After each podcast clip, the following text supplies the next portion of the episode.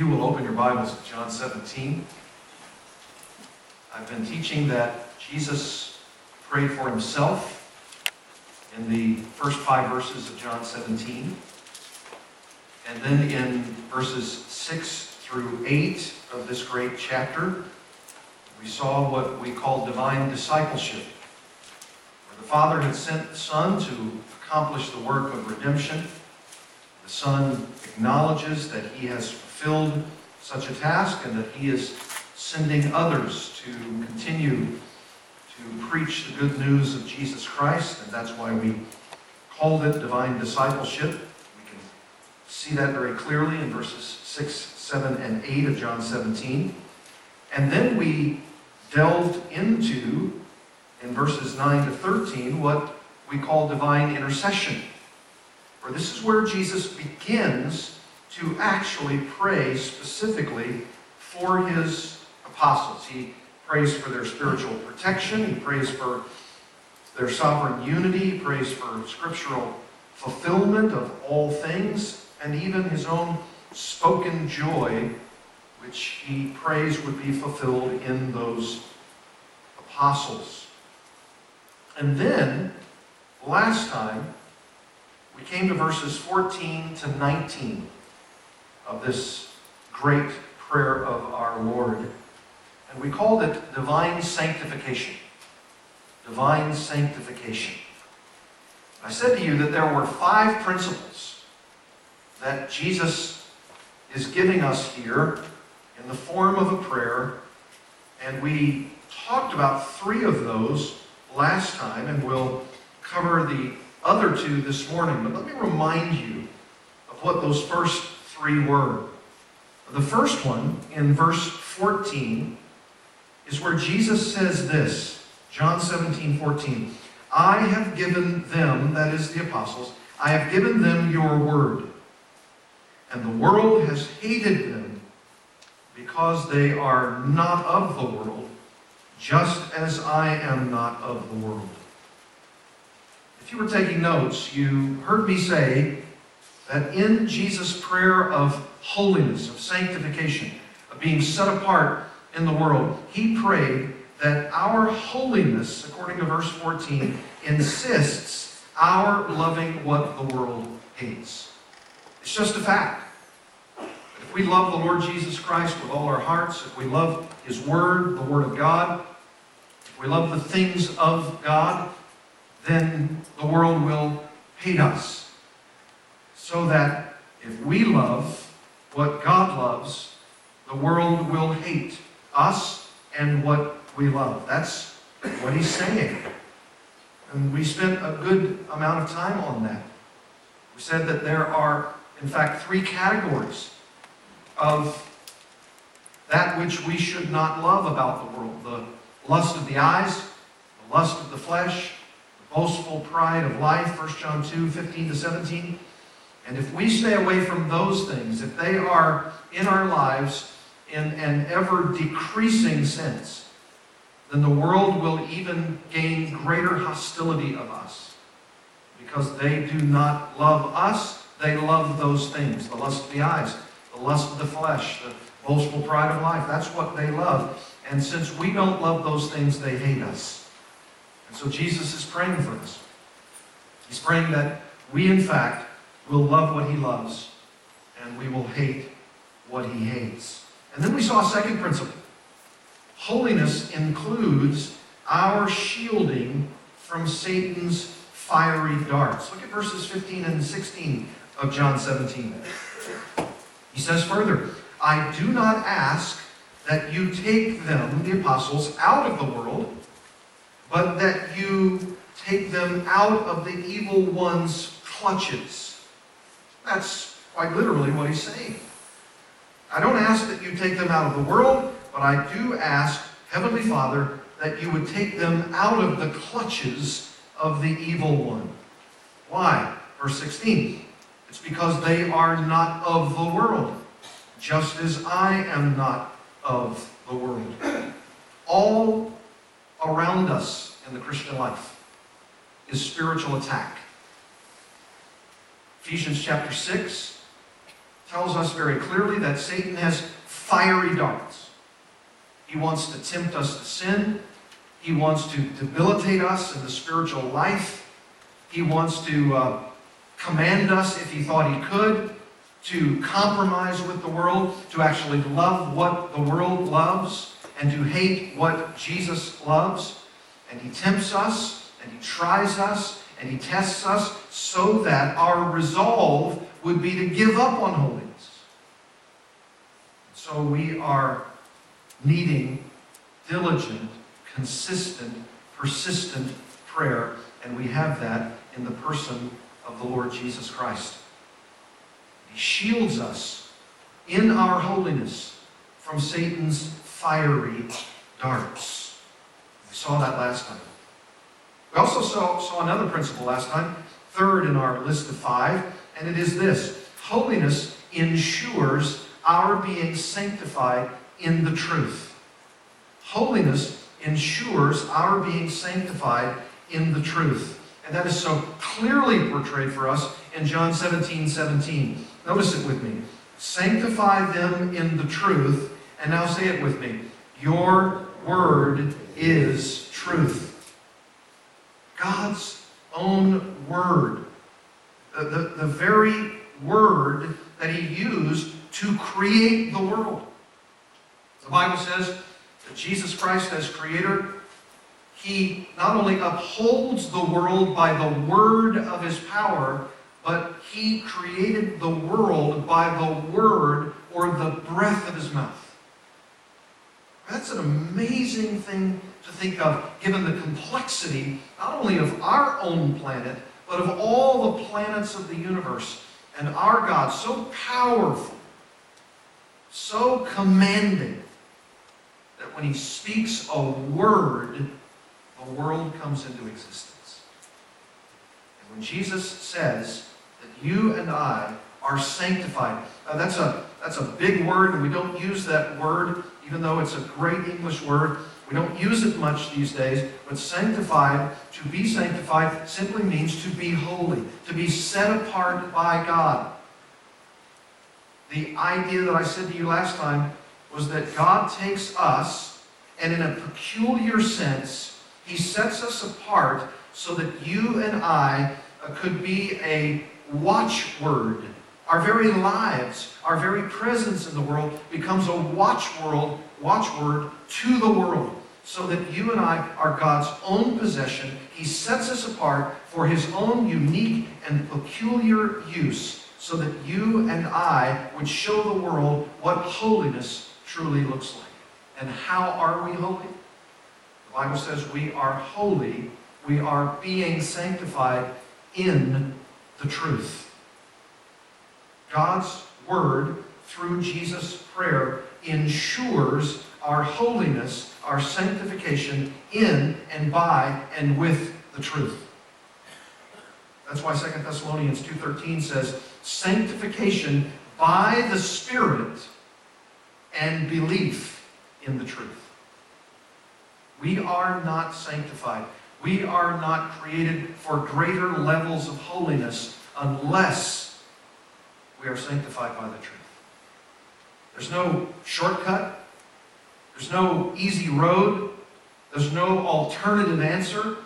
It is through, with, and by the truth of the Word of God that we are sanctified, that we are made progressively holy. You say, practically, what does that look like? Here it is. You could say it in this phrase Holiness is none other than a decreasing frequency of sin and an increasing frequency of righteousness. That's what holiness is. It's a, it's a decreasing sense of the sinfulness of my life because of Christ coming into my life, because of the Word of God being at the ready to make me holy, my sinfulness, all of that remaining sin in me, all of that residual from my old life in Adam becomes decreasingly apparent in my life, and to those who are looking at my life, I have a decreasing frequency of sin in my life. And not only that, because that's of course just negative, but on the positive side, I also have an increasing frequency of righteousness. not merely the right standing that I have because of Christ's cross, even though that's glorious as it is, but I also have a progressive holiness, a progressive righteousness. It's not only the imputed righteousness of Christ that I don't possess on my own. Uh, that's why I need to be robed in the righteousness of Christ. It is not just that, as wonderful and glorious as the truth is of my righteousness in Christ, but God also, in addition to declaring me righteous, He also makes me righteous.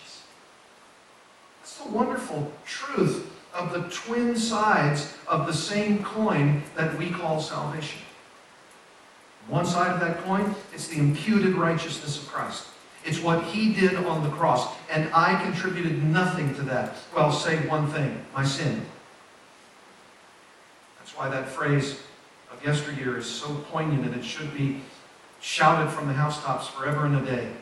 The only thing we bring to salvation is the sin that makes it necessary.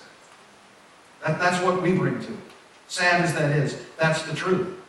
And that's one side of the coin. But that's not all that the coin is. You flip the coin of salvation on the other side, and here's what you have. I'm not only imputed righteousness by Christ through what he did on the cross, but he actually also infuses righteous, righteousness into me in increasing ways so that I actually become holy. I'm not just declared holy, I'm made holy. You say, well, it seems like a long road for me. Well, yes, it does for me too. And I suspect that one of the reasons why God not only declares us righteous at a moment in time, at a point in time, and then doesn't immediately just catapult us into heaven is because he delights in also making me holy, and in that holiness with which it is a long road, I will one day stand before him, and he will deny, delight in not only declaring me righteous at the very point of my salvation, but he'll also delight in the journey that he, the Holy Spirit, has taken me on to make me righteous, so that when I enter heaven, I've been both declared righteous in Christ, and I am made righteous progressively in Christ, and the total package is to the glory of our great God. The truth of righteousness. This is the truth of what he's saying here in John 17, 17. Father, sanctify them in the truth. Your word is truth. Now here's another element. This is here we, how we pick up this morning on the fourth principle of our divine sanctification. Here it is, number four. Holiness influences our going into the world to represent Jesus. Holiness influences our going into the world to represent Jesus. Here's what I mean by that. I mean, after this glorious truth of Christ saying, Father, this is what I'm praying for. This is what I want these disciples, these apostles, these sent ones, this is what I want them to experience. I want you to sanctify them in, with, and by the truth. But not in a vacuum. Not in a vacuum. I mean, it could be that if God wanted to, if this was his salvation plan, he could have, from the very moment of our salvation, taken us somewhere on this planet so that we could be all alone and that he could just sort of remake us into a righteous person progressively by his revelation to us directly. But he hasn't chosen to do that. He didn't take us and set us apart for his unique and peculiar use so that we could go in a cave somewhere and get holy. He puts us in an opportunity to become progressively more holy in the midst of fellow believers and the unbelieving world. In other words, there's an opportunity for you and me not to be sanctified in, with, and by the truth in a vacuum, in a cave, in a conclave somewhere with the rocks and myself.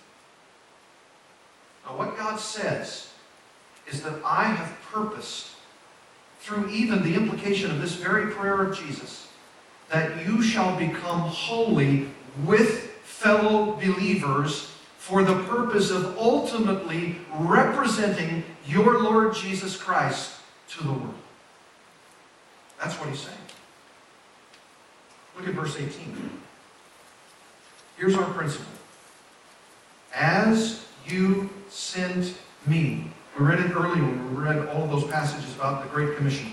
As you sent me into the world, the Father sending the Son into the world, so I have sent them, the apostles, and everybody who will follow them from their apostolic doctrine, their doctrine of the preaching of the good news of Jesus Christ, and those who believe that same doctrine, so I have sent them into where? The world. I've not sent them into a cave. I've not sent them into a place where their sanctification happens all by themselves.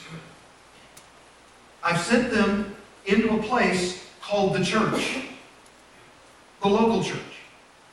And it is within that context, as we grow together, we are becoming more and more sanctified so that we can then collectively, as individuals, individual families, individual persons, we are then sent into the world more progressively sanctified so that we can represent Jesus Christ to the world. That's what he means in verse 18. As you sent me into the world, so I've sent them into the world. Yes, this is, this is sanctification by travel. That's what this is. This is sanctification by our traversing through this world so that you and I could show off what God is doing in making us holy. Now, it's His showing off. It's not our showing off. But what He does is that He shows off how He can take a dead, wretched, blind, naked sinner and redeem him on the spot at a point in time, imputing righteousness to him, the righteousness that he doesn't possess on his own, and he receives, rather than condemnation, he receives the righteousness of Jesus Christ. And Jesus Christ then, as he has commissioned, commissions them, now that they are righteous in Christ, to become progressively righteous and they do it in the context of the local church so that when they are ready, ever ready, each week ready to go out again to the world to represent Jesus Christ. Did you realize that every single Sunday of your life is preparation day? It's preparation. It's equipping day. In fact, that's why, my friends, we need more equipping. That's why on December 4th, the first Sunday of December, we're going to commence a Sunday evening service at 6 o'clock so that we can experience some more equipping. That's what we're going to do. And I'm going to do a long-running series, at least initially, on all the one another's of the New Testament so that we can find out who and how we are to operate with each other in these one another's so that we can be better equipped to go into the world. And then, not only that, we are also going to start a Wednesday evening at 6.30 p.m. praise and prayer meeting. Because we're going to need a lot of prayer. Now, this is not a guilt trip for anybody who can't make it to all of the church's kaleidoscopic opportunities for ministry. But if you can be there, every Wednesday of our lives, Lord willing, we'll show up and initially, I'm going to take you through the Psalms so that we can collectively pray the Psalms back to the Lord. And on December 7th at 6.30, we're going to start. I've already preached through nine of the Psalms already. You can see those online. And we're going to start with Psalm 10, and we are going to pray Psalms very practically back to the Lord. I'm going to teach you for at least a few minutes, if not longer than a few minutes. And we're going to give you the opportunity to pray these Psalms back to the Lord because we need to be ready to represent Jesus Christ in the world. Here's what we're also going to do. If you can't show up on Wednesday nights, maybe you can show up on Sunday mornings because we're going to institute an all church, and it's not a guilt trip on anybody who can't make it or can't be there because we're doing a lot.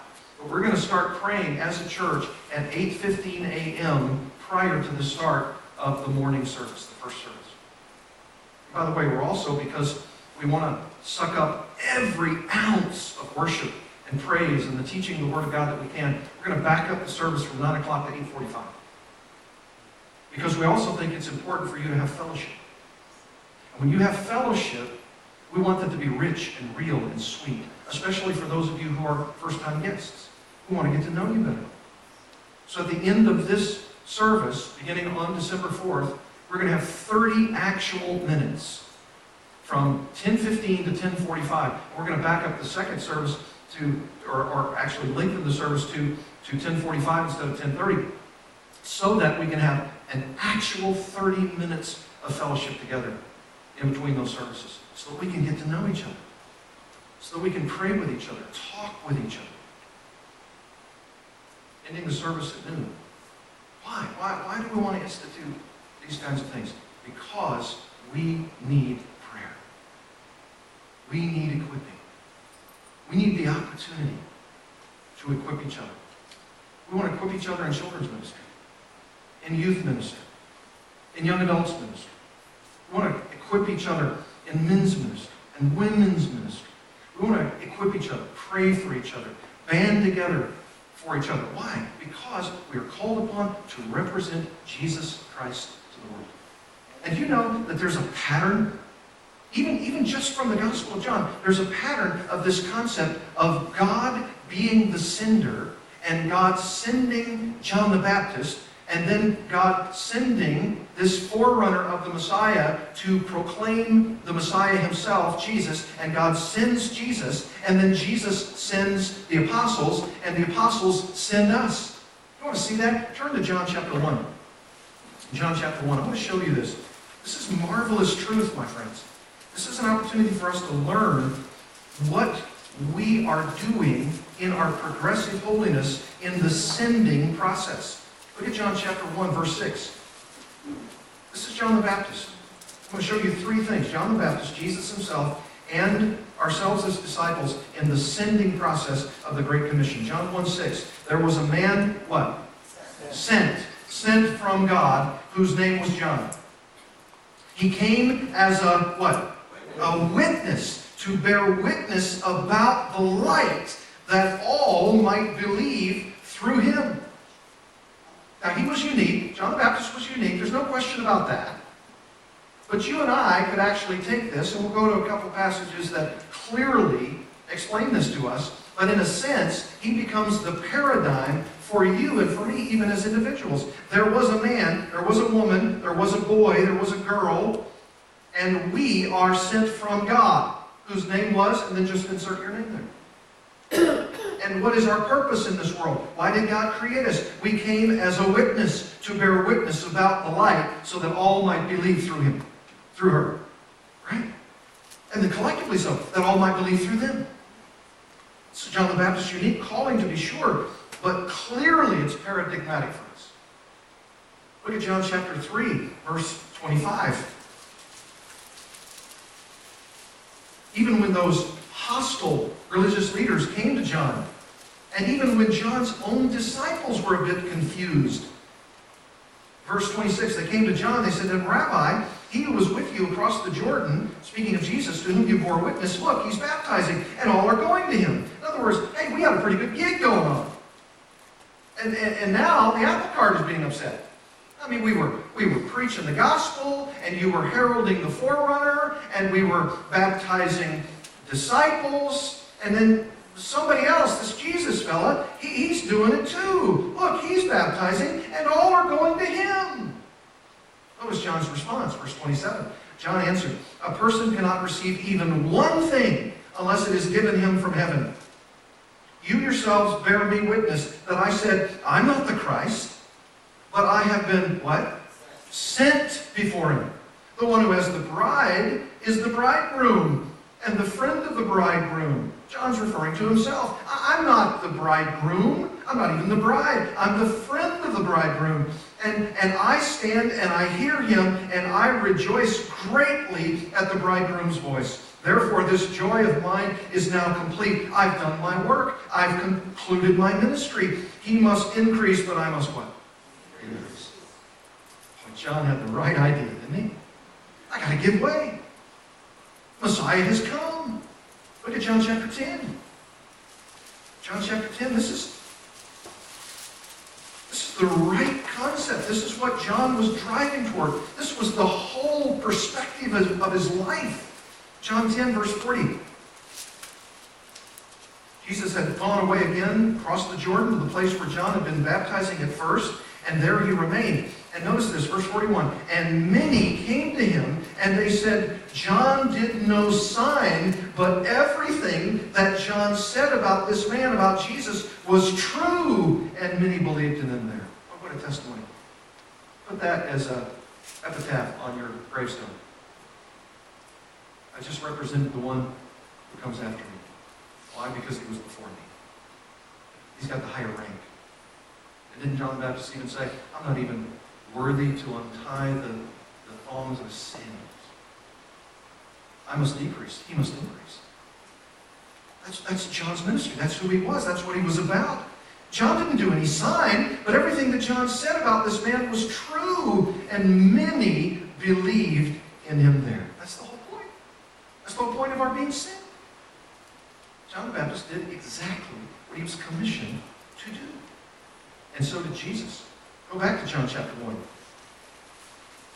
You're, you're going to see if you read John's gospel, even if you read it in one setting, you're going to be able to say to yourself, sent, sent, sent, sent, sent. It's all over John's gospel. And it's about John the Baptist, and it's about Jesus. Look at John chapter 1, verse 9. After we heard about John the Baptist, now we're going to talk about the true light. John 1 9. The true light, referring to Christ, of course, which enlightens everyone, was coming into the world. He, he was sent into the world. Verse 14. And the Word became flesh and dwelt among us. He, he was sent into this world. He was in flesh as a human being. Verse 18, no one has seen God at any time. The only God, the only begotten God, who is at the Father's side, he has made him known. He was sent and he made known. He represented his heavenly Father.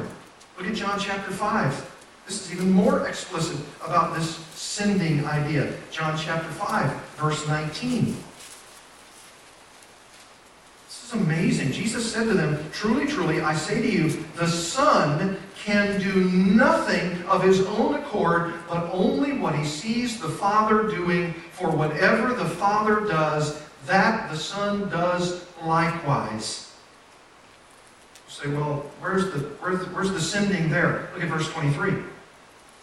He, he's doing what he's doing and representing the Father so that all may honor the Son. That's what God the Father is doing, just as they honor the Father. Whoever does not honor the Son does not honor the Father who what? Who sending. him. Here's the sending. And it's all over John's Gospel. Look at verse 30. I can do nothing on my own. As I hear, I judge, and my judgment is just, Jesus said, because I seek not my own will, but the will of him who sent me. Verse 36. But the testimony that I have is greater than that of John, for the works that the Father has given me to accomplish, the very works that I'm doing, bear witness about me that the Father has sent me. And the Father who sent me has himself borne witness about me. And it's all over John's Gospel. Look at chapter 6. Verse 29. Jesus answered them, This is the work of God, that you believe in him, the Father, whom he, or believe in Jesus from the Father, whom he, the Father, has sent. Look at verse 39. And this is the will of him who sent me, that I should lose nothing of all that he has given me, but raise it up on the last day. Verse 44. No one can come to me unless the Father who sent me draws him. Why does Jesus just keep saying, the one who sent me, the one who sent me, the one who sent me? Because he's the one who's been sent. And the one who sent him is the one he desires to glorify.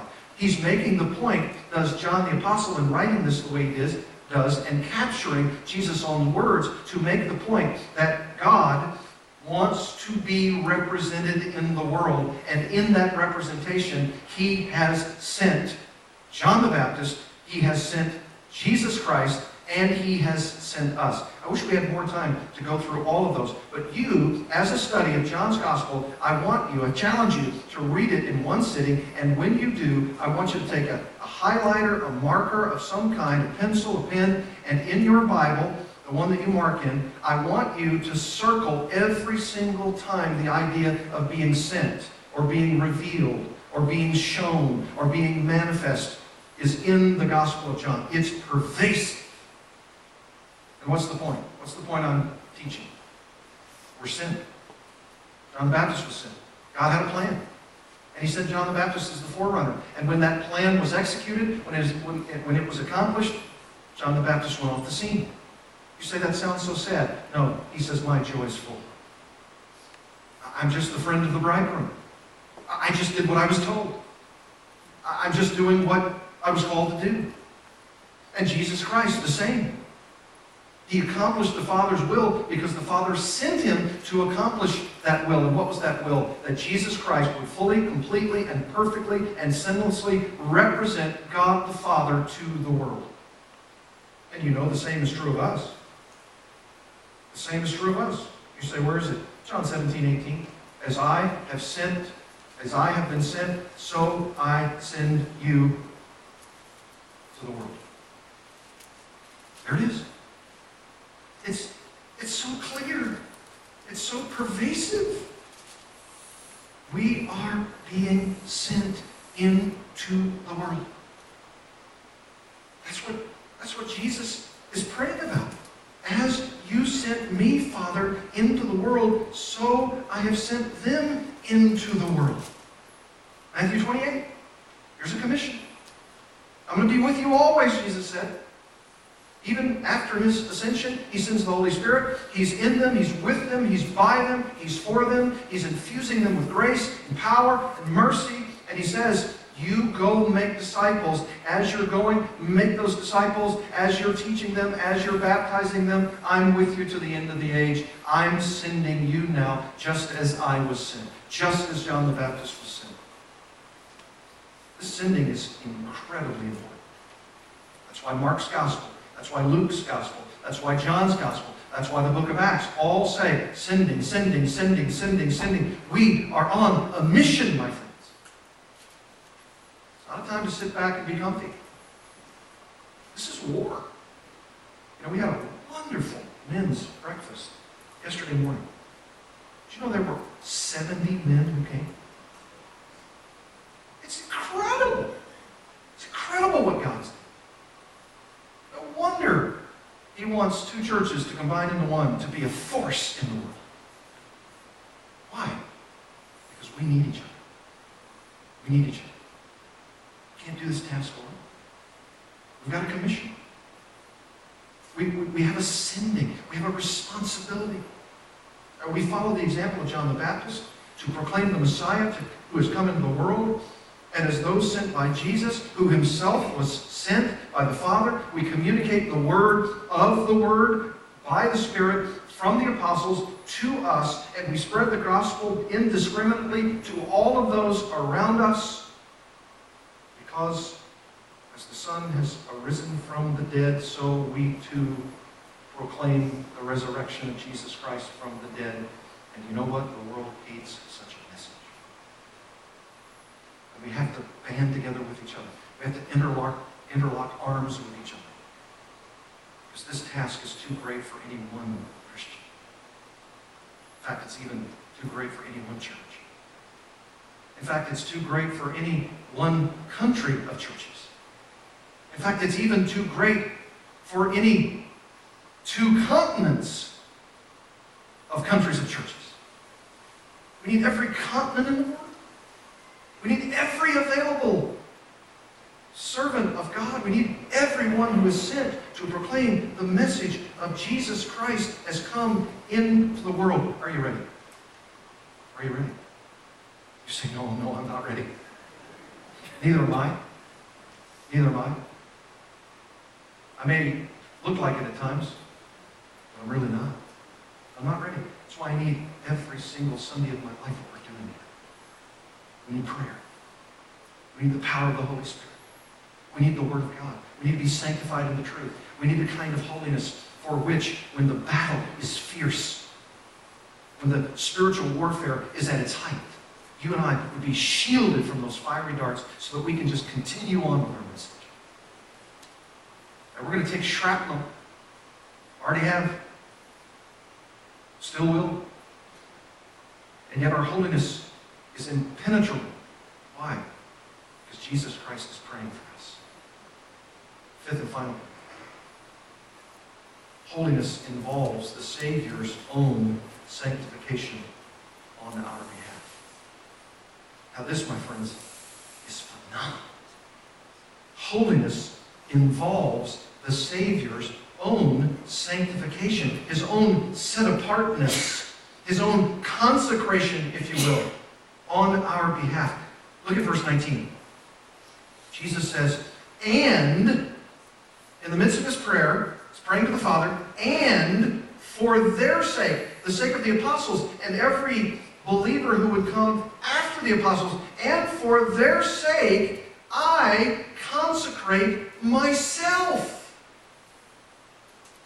I have set apart myself, Father, because you've set me apart, that they also may be sanctified in the truth. Oh my word. You mean to tell me that Jesus was not only sent from the Father, but he was also set apart by the Father and set himself apart on our behalf, it says. Do you see that? And for their sake. You could translate it on their behalf. And you know what that kind of language is? That's atonement language. Huper, on their behalf, for their sake, in their stead. I'm set apart. What kind of set apartness is he talking about? The cross. I died for them so that they would be holy. And the vehicle for their holiness is the truth. That's what he says at the end of verse 19. The vehicle by which they become more progressively holy is the truth. That's why we need preaching. That's why we need Bible studies. That's why we need men's groups, women's groups, children's groups, youth groups. That's why we need it all. Because we are progressively sanctified, made holy, set apart by the one who set himself apart, none other than the Lord Jesus Christ. And what he does is he sets himself apart at the cross so that you and I could be ultimately set apart through that cross so that we could be progressively ready to go out into the world to represent Jesus Christ. And all of the sanctification, all of the holiness that you and I experience is a result of what Jesus did on that cross. And thank God he did. And for their sake, I consecrate myself. Wow. Does that give you praise in your heart for what Jesus did on Calvary? If you're a believer, if your heart is not welling up within you, that the only way that you and I can be holy is because he is holy. And he was holy, set apart by God, because God himself is holy. That's why the book of Leviticus says, You are to be holy, for I am holy. The only way you and I can be holy is because he was holy. And the only way he was holy is because God sent him on a mission. And consecrated himself. Sometimes look up in the book of Hebrews every time that it says about Jesus that he was made perfect by living a sinless life and by dying a sacrificial death so that you and I could be made perfect. I mean, the book of Hebrews, it's all over the place. In fact, I've even written a few verses down. Why don't you write them down? Hebrews 2, 10 and 11. Hebrews 2, 10 and 11. I'll do some of your work for you, all right? Hebrews 2, 10 and 11. Hebrews 5, 7 to 9. Hebrews 5, 7 to 9. Hebrews 7, 26 to 28. Hebrews 7, 26 to 28. Hebrews 10, 10 to 14. Hebrews 10, 10 to 14. Hebrews 12, 14.